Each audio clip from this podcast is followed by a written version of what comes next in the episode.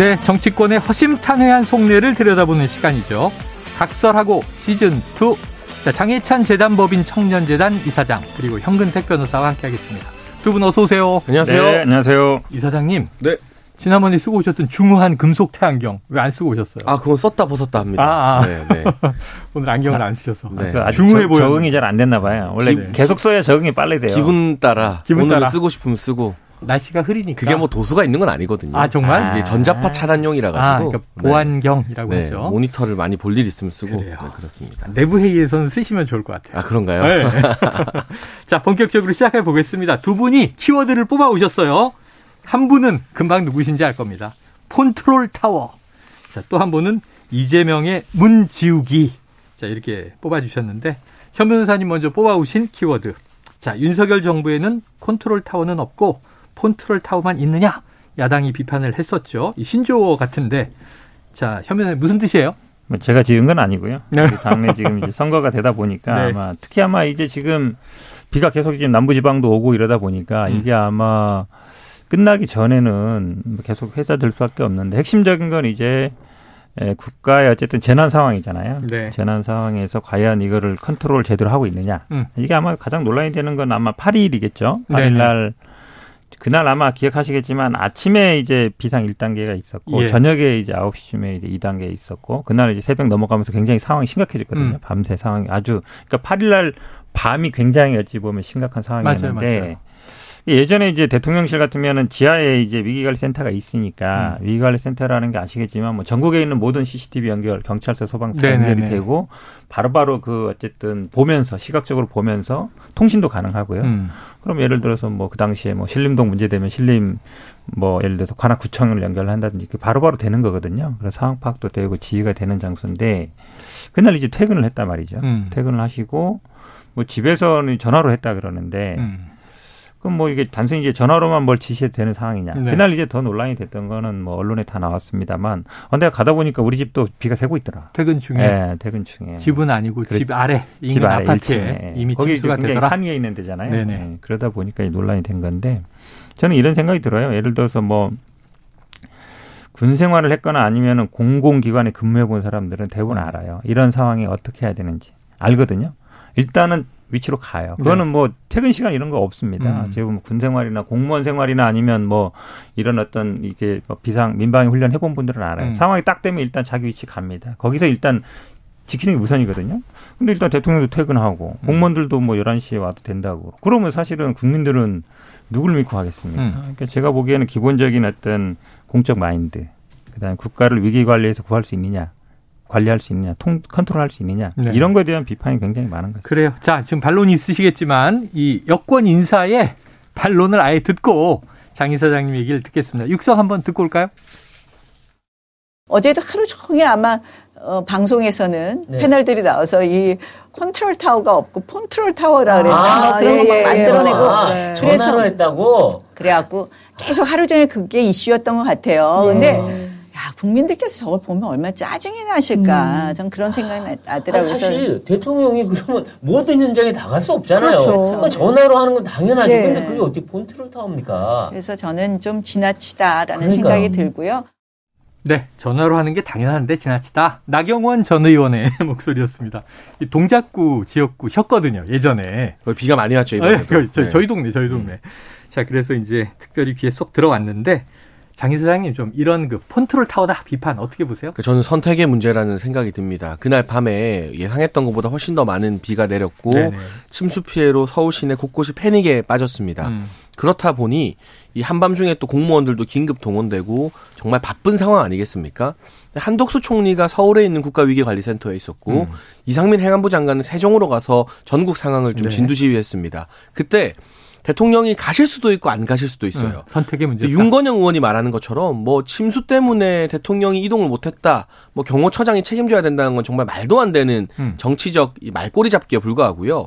충분히 이동하실 수도 있었죠. 다만 그 급박한 상황에서 밤중에 대통령이 위기관리센터에 등장하게 됐을 때 음. 경호의 문제들, 음. 의전의 문제들, 그리고 지금 정말 실무를 곳곳에서 챙기느라 정신없는 공무원들이 또 우리나라 특성상 대통령 앞에서 도열해서 사진 찍고 말씀 듣고 하는 것들이 실질적인 구호 조치에 득이 되겠느냐. 음. 오히려 대통령께서 위기관리센터로 가는 게 적어도 그날 밤에는 좀 방해가 될 수도 있기 때문에 좀 오히려. 이 많은 시스템을 갖췄어요. 지금 서초동 자택에도 한덕수 총리가 말한 것처럼 쇼가 아니라 실용적으로 어떤 재난 지휘를 돕기 위해서 그날 새벽 3시까지 서초동 자택에서 보고를 받고 지시를 내린 것이고 그 다음날 오전에는 비가 잠시 멎으면서 네. 약간 수습 국면 소강 상태가 되지 않았습니까?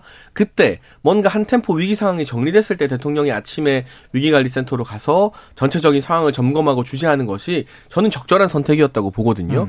이걸 예전처럼 무조건 관심 많이 받는 곳에서 대통령이 가서 그게 밤이건 낮이건 공무원들이 정신이 있건 없건 사진부터 찍고 보고 그리고 그 사진 한 장이 실제 위기를 수습하는데 무슨 도움이 될지 오히려 방해가 될지도 모르는 상황. 음. 그러한 쇼로 정치를 하는 것보다는 어, 실질적으로 선택을 잘했다. 그리고 이러한 어떤 이 관례가 음. 앞으로 대통령의 위기 관리 상황에서 현장 공무원들이나 일선 실무 책임자들에게 최대한 폐를 끼치지 않는 방향으로 음. 쇼가 아니라 진짜 실무를 관리하는 방향으로 가도록 하나의 관행이 좀 굳어지도록 야당도 비판할 건 비판하더라도 이런 건 좀 쇼하는 것보단 잘했다고 했으면 좋겠어요. 음. 이를테면 야당이 제기했던 비판 중에 제가 어, 이건 맞는 비판이다 했던 것도 있어요. 네네네.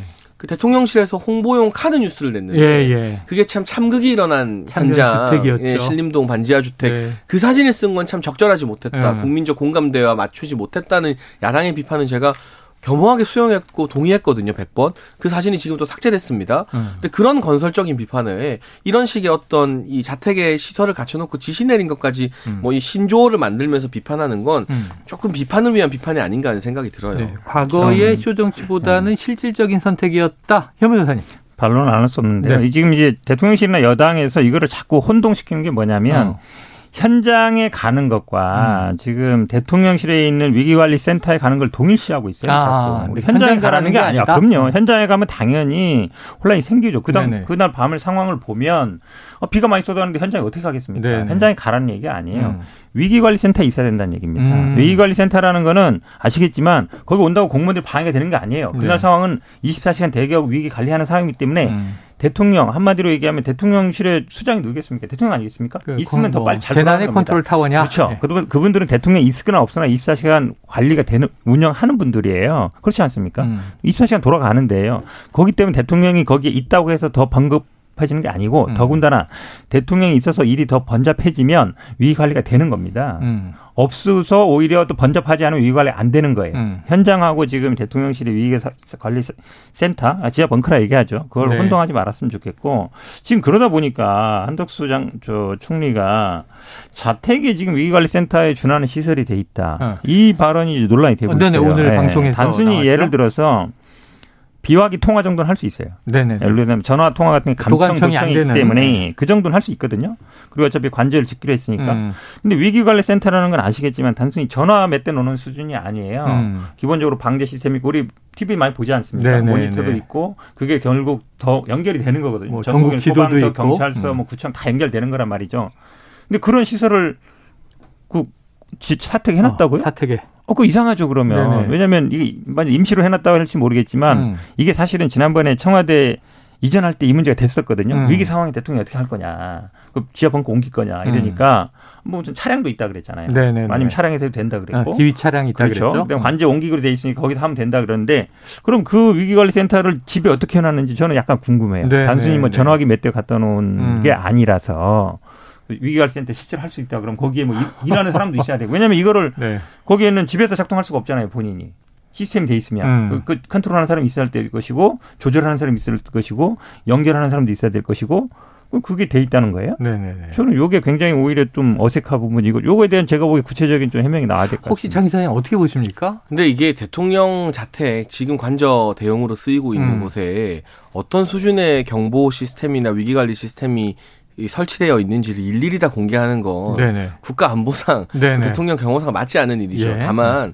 저는 한덕수 총리가 노무현 정부에서도 총리를 역임하는 등 여러 정부를 거치면서 고위직을 경험하지 않았습니까? 네. 이분이 서초동 자택에서 충분히 보안상의 어떤 여러 가지 도청이나 이런 위협으로부터 음. 보호를 하면서 지시를 내리고 보고를 받을 수 있는 시스템이 갖춰졌다고 말씀하신 음. 것은 나름의 근거가 있을 거라 생각해요. 네네. 한덕수 총리가 뭐 정치적으로 어떤 성향이 있는 분도 아니고 그간의 국정 경험을 통해서 이 정도면 충분히 대통령이 위기관리센터 오지 않고도 실무자들 마음껏 일할 수 있게 보고받고 지시할 수 있다라고 판단하셨겠죠. 만약 음. 그게 아니라면 꼭 필요했다면 한덕수 총리 같은 분이야말로 대통령에게 꼭 나오셔야 됩니다라고 말할 수 있는 분이잖아요. 음. 연배로도 사실 더 선배인 것이고 네. 여러 가지 국정 운영의 경험도 더 많으시니까. 네네네. 근데 그렇지 않고 본인이 이 서울에 있는 국가위기관리센터에서 상황을 주재하면서 대통령과 실시간으로 보고를 주고받고 지휘를 음. 받았다는 것 저는 그건 나름의 어떤 연륜이나 음. 한덕수 총리가 그동안 국정을 경험하면서 정치인들이 무슨 사고만 터졌다면 와서 사진 찍고 폼 잡고 하는 것들에 대해서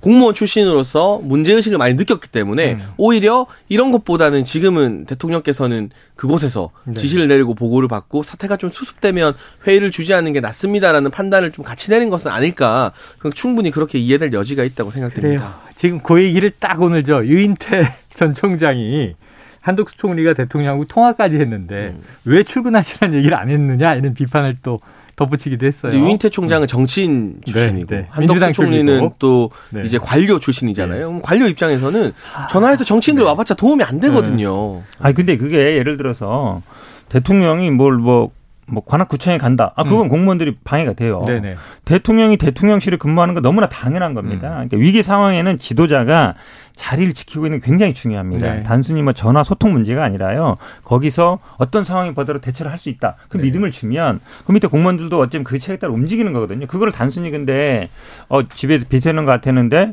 그냥 집에 퇴근해도 문제 없다. 그리고 음. 지금 시민사회 수석도 아, 비 오면 퇴근 안 하냐. 아, 그러면 단순히 그냥 비 오는 게 아니라 네네. 지금 그 어려 막 긴급한 상황이 단순히 비 오는 걸 문제 삼는 게 아니잖아요. 네네. 지금 어찌 보면 막 재난 수십 재난 상황에서 그냥 퇴근한 거에 대해서 뭐 얘기했는데 그럼 퇴근 안 하고 그날 우리 또 저녁 약속 다 있다 이렇게 얘기하는 게 음. 맞아요.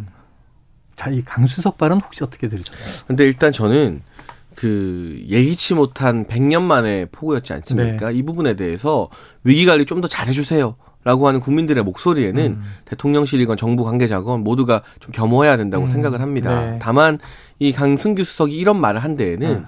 뭐 윤건영 의원 같은 경우 마치 뭐 물 때문에 갇혀서 못 나가는 것처럼 네, 사실 네. 호도를 하거든요. 음. 아니 그 청와대 국정상황실장까지 하신 분이 아닌 걸 뻔히 알면서 그렇게 가짜 뉴스를 공격하면 됩니까? 음. 그렇다 보니 이걸 대응하고 해명하는 과정에서 이런 표현을 쓸 수밖에 없지 않았나 네. 싶고요.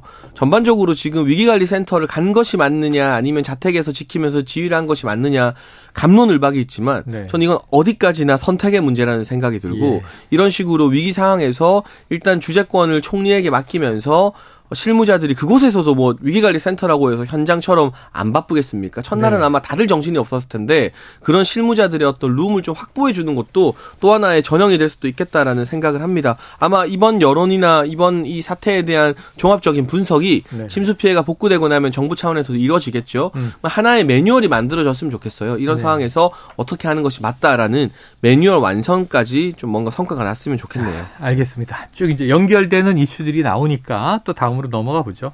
자, 그동안 이 당 대변인 역할을 하면서 좀 윤석열 대통령과 대통령실에 좀 비판을 했던 박민영 대변인, 전 대변인인데 전 당 대변인이고요. 지금 대통령실의 뭐 청년 대변인이다. 이렇게 대통령실 행을 했습니다. 장 이사장님 이거 잘된 일이다. 이런 얘기도 하셨는데 좀 어떤 그럼요. 기대감 있으세요? 일단 매우 잘한 인사죠. 어쨌거나 지금 당내에서 윤석열 대통령을 향해 애정어린 쓴소리를 한 청년들도 포용하고 음. 그들의 목소리, 그들의 현안을 좀 더 잘 반영하겠다라는 의지를 보이신 것이기 네네. 때문에 저는 칭찬하고 싶은 인사이고요. 요즘 보면 이 저도 20대들의 화제를 잘 못 따라가거든요. 어? 하루에도 몇 번씩 시시각각 이슈가 막 바뀌어요. 청년재단 이사장인데. 근데 그걸 제가 일일이 다 매번 이 온라인 커뮤니티나 네. 기사 댓글을 보면서 다 따라가는 건 불가능하잖아요. 저도 못 알아들을 말들이 많더라고요. 그리고 요즘 나오는 신조어들이나 이 야. 말줄임말 네네. 20대 친구들이 저한테 말하면 어. 어, 그 무슨 뜻이야라고 네. 저도 많이 물어보거든요. 근데 그 세대에 맞는 사람이 가서 이런 현안이 있다. 이게 음. 이슈다. 이런 메시지나 이런 정책에 대해서는 청년들의 반응이 안 좋다. 전 음. 대표적인 게 금융위에서 내걸었던 그빚 탕감 관련된. 정책이요. 이거 사실 좋은 제도입니다. 음. 이렇게 한계 상황에 몰린 사람들 구제해주면서 오히려 나중에 정부가 들 재원을 줄이겠다는 건데 음. 이게 마치 뭐 코인 투자하거나 무리하게 부동산 연끌한 사람들 피해 회복해 주는 것처럼 잘못 전달되면서 음. 많은 청년층들에게 상대적 박탈감을 낳았거든요. 이런 것 하나하나 말이 아다르고 어다른데 음. 여론이 이렇습니다라는 걸 빨리 보고해서 수습하는 메시지가 좀 빨리 튀어나와야 돼요. 네. 근데 지금은 그게 좀 늦었거든요, 음. 그동안. 그런 차원에서 뭐 적절한 능력을 보였던 인사이기 때문에 정치적인 의미로도 뭔가 포용의 메시지를 담고 있고 실무적으로도 이 청년층의 온라인 여론을 빨리빨리 전달할 수 있다는 점에서는 긍정적이라고 생각합니다. 자, 현 변호사님 어때요? 긍정적입니까? 아니 뭐 저- 대통령실 인사에 대해서 제가 뭐라고 할 건 아닌 것 같은데 음. 이제 정치적인 상황이 조금 애매한 거죠. 아. 지난번 최근에 이 논란이 됐던 이유는 아시잖아요. 네네네네. 조선일보에서 이분이 이제 뭐 아니 뭐 저 윤석열 대통령이 뭐 저- 이렇게 훌륭한 장관들 봤습니까? 예, 이제 그 예. 얘기 했는데 되게. 경로했다라는 얘기가 나왔는데 그러면서 사실 어찌 보면 이제 이준석과 윤석열 사이에서 약간 뭐 이준석 편을 들어주는 것 같기도 하고 이러다가 음. 최근에 이제 약간 어 좀 바뀌었나 아. 그런 게 이제 뉘앙스 약간 네네네네. 보였거든요. 네. 약간 이준석도 양비론 쪽으로 약간 갔었어요. 그러면서 이제 했던 것 같은데 아니 기왕 할 거면 뭐 대변인이나 부대변인 하면 되는데 네. 이분은 자기가 대변 뭐 청년 대변이라 그랬잖아요. 음. 근데 지금 대변인실 얘기는 그냥 직원이다. 대통령실. 대변인실의 강인선 대변인은 그렇죠. 대변인이 아니라 대변인실 직원이고 상징적 의미일 뿐이다. 이게 이제 당에서도 항상 대변인, 부대변인 있으면 무슨 청년 대변인, 뭐 법률 대변인 이런 게 항상 그게 네네네. 대변인이나 부대변인 논란이 되는데 그래도 이제 브리핑을 하거든요. 음. 근데 이제 청와대 같은 경우에는 그런 게 지금은 없었어요. 예전에 예. 같으면. 그러면 예를 들어서 뭐 청년 대변인이면 청년에 관련된 거는 뭐 브리핑을 한다든지 그러면 이제 대변인이 맞는데 직원이라 그러면 거기서 이제 뭐 직원이 많거든요. 대변인실에. 이렇게 음. 뭐 내용을 검토해 준다든지 했는데 직접적인 어떤 걸 본인이 입으로 하는 건 아니에요. 네. 그러면 약간 구색 맞추기 아닌가라는 생각도 들고 지금 이제 하필이면 이준석 대표 징계 상황이고 이런 상황에 물론 이분이 뭐 이준석 대표 때문에 된 건 아니죠. 어쨌든 경쟁을 통해서 올라오긴 한 건데 그동안에 가졌던 스탠스와 그거를 그럼 뭐 행정관 정도 되는 분이 네. 예를 들어서 대통령한테 순서를 하고 그걸 제대로 할 수 있겠느냐 그런 생각 좀 음. 들어요. 그러니까 그래요. 지금 현재 네. 징계 상황과 관련된 정치 상황 때문에 제가 보기에 조금 논란이 되는 자, 아, 키워드 예, 말씀하세요. 행정관이면 결코 가벼운 자리가 아니거든요. 네네네. 강인선 대변인 백부를 봐도 당 장은 아니지만 충분히 잘 가르쳐서 기회를 주겠다라고 음. 했기 때문에 또 이 5급 행정관 직위와 무관하게 청년 대변인이라는 상징성을 부여한 건 맞고요. 네.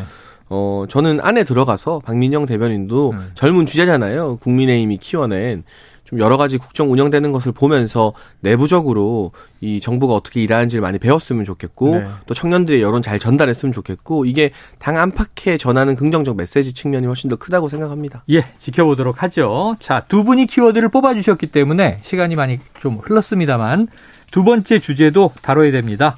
장해찬 이사장이 뽑아오신 이재명의 문 지우기.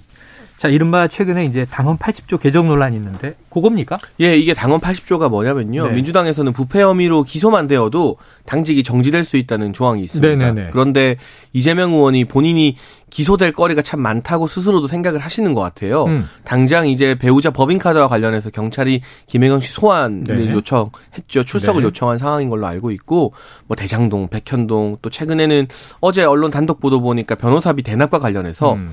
계속 의혹이 제기됐던 한 회사에서 20억 원 정도가 이재명 의원을 변호했던 법무법인으로 입금됐다가 음. 변호사비 대납 의혹 폭로가 나오자 다시 20억이 회수됐다는 음. 그런 엄청난 사실이 충격 단독 보도가 됐거든요. 네.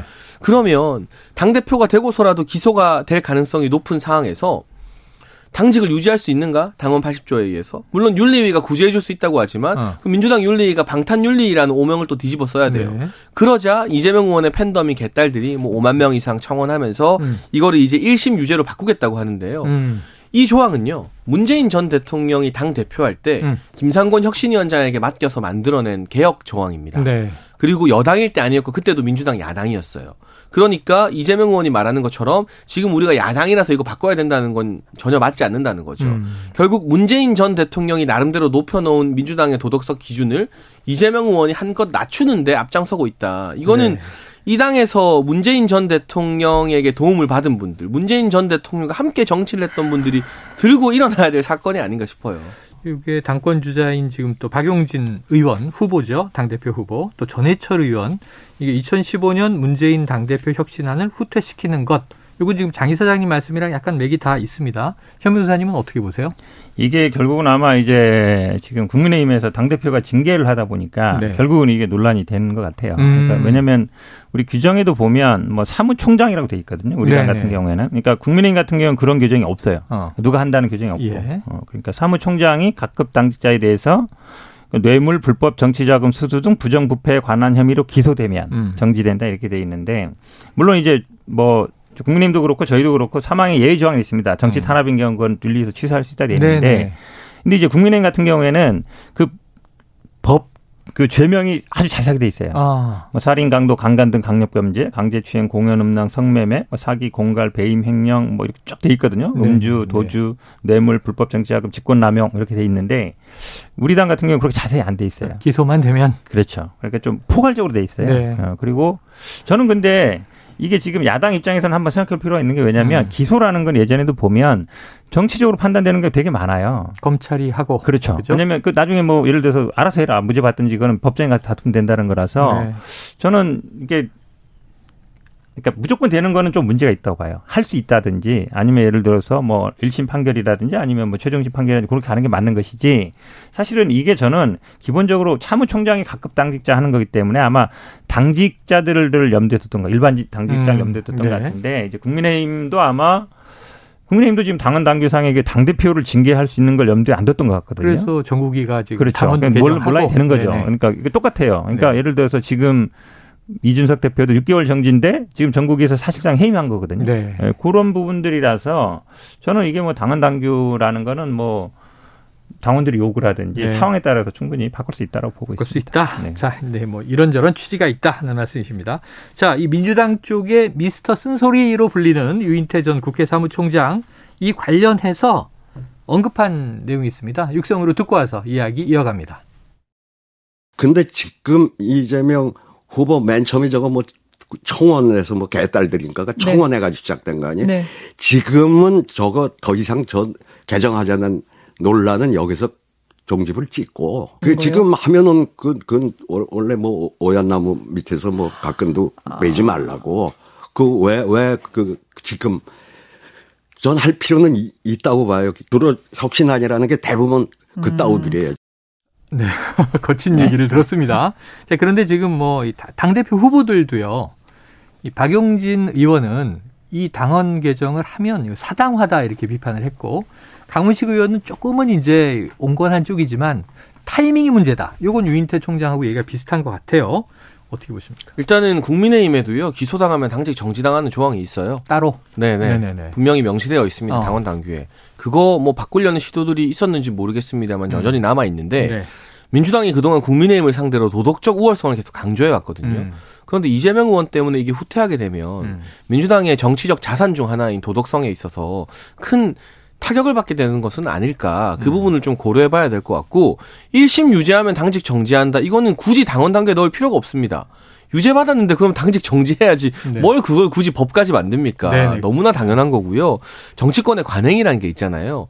여야 막론하고 기소가 되면 음. 고위직 공무원들이나 이 당직자들은 일단 그 자리를 내려놓고 네. 결백을 증명하고 돌아오겠다라고 말하는 게 그동안 우리 정치권이 쌓아왔던 최소한의 도덕적 수준이었는데 음. 워낙 다양한 혐의를 가지신 이재명 의원이 민주당의 대선 후보도 하시고 당대표도 되시려다 음. 보니까 자꾸 정치 전반의 수준을 후퇴시켜요. 이면 민주당만 욕먹는 게 아니라 국회나 정치권 전 체가 국민들로부터 불신을 받게 되는 거거든요. 네. 이 부분에 대해서 일반 사기업에서도 기소당하면 아마 직무 정지, 직위 해제당하고 근신 처분 받을 겁니다. 음. 정치권이 일반 사기업보다 못해서야 되겠습니까? 아, 자, 이렇게 얘기를 하셨는데 지금 뭐 민주당 안엔 두 가지 시각이 계속 충돌 중이에요. 제가 보기에는 당헌 80조의 개정안 이 문제에 대해서 지지하는 쪽은 야, 이거 검찰공화국인데 지금 정치 탄압 들어왔을 때 검찰이 그냥 기소해버리면 이 직무 정지되는 거냐 하는 그러니까 고쳐야 된다. 하지만 박용진 의원 이렇습니다. 당헌 80조는 사법 리스크가 당 전체의 사법 리스크로 번져나가지 않게 하는 최소한의 안전장치다. 바꾸면 안 된다. 현 변호사님 이거 어떻게 결론이 좀 나겠습니까? 이게 아마 논란이 되면 지금 제가 보기에 뭐 바꾸기 쉽- 만만치 않죠. 네. 왜냐 그러냐면 지금 뭐 양쪽에 아마 똑같이 이제 기소되면 동시 정지되는 부분이 있는데 아까 음. 말씀처럼 이제 민주당은 포괄적으로 돼 있고 국민의힘은 이제 죄명에 대해서 자세히 돼 있는데 네. 저는 뭐 개인적으로는 그렇게는 할 필요가 있다고 봅니다. 예, 예를 들어서 예. 뭐 기소하면 무조건 정지. 그거는 내가 보기에 다- 분명히 지금 야당이기 때문에 그런 음. 우려는 있거든요. 네. 그런데 지금 사실은 만약에 이것만 개정한다. 그러면 뭐 다른 것도 되게 많아요. 음. 개정할 게 되게 많은데 예를 들어서 뭐 지금 전대 과정에 문제가 됐던 예를 들어서 뭐 대의원 비율이라든지 당원 비율이라든지 그런 거 다 이제 문제가 되는데 음. 이것만 딱 고치자 그러면 당연히 지금 상태에서는 제가 네, 보기에 네. 뭐 쉽지 않은 상황으로 갈 수 있다고 봅니다. 자, 쉽지 않다. 왜냐하면 뭐 이재명 의원은 나 때문이 아니고 야당 전반적인 문제이지 관계 없다라고 하지만 관계 있다라고 보는 시각 때문에 어렵다. 알겠습니다.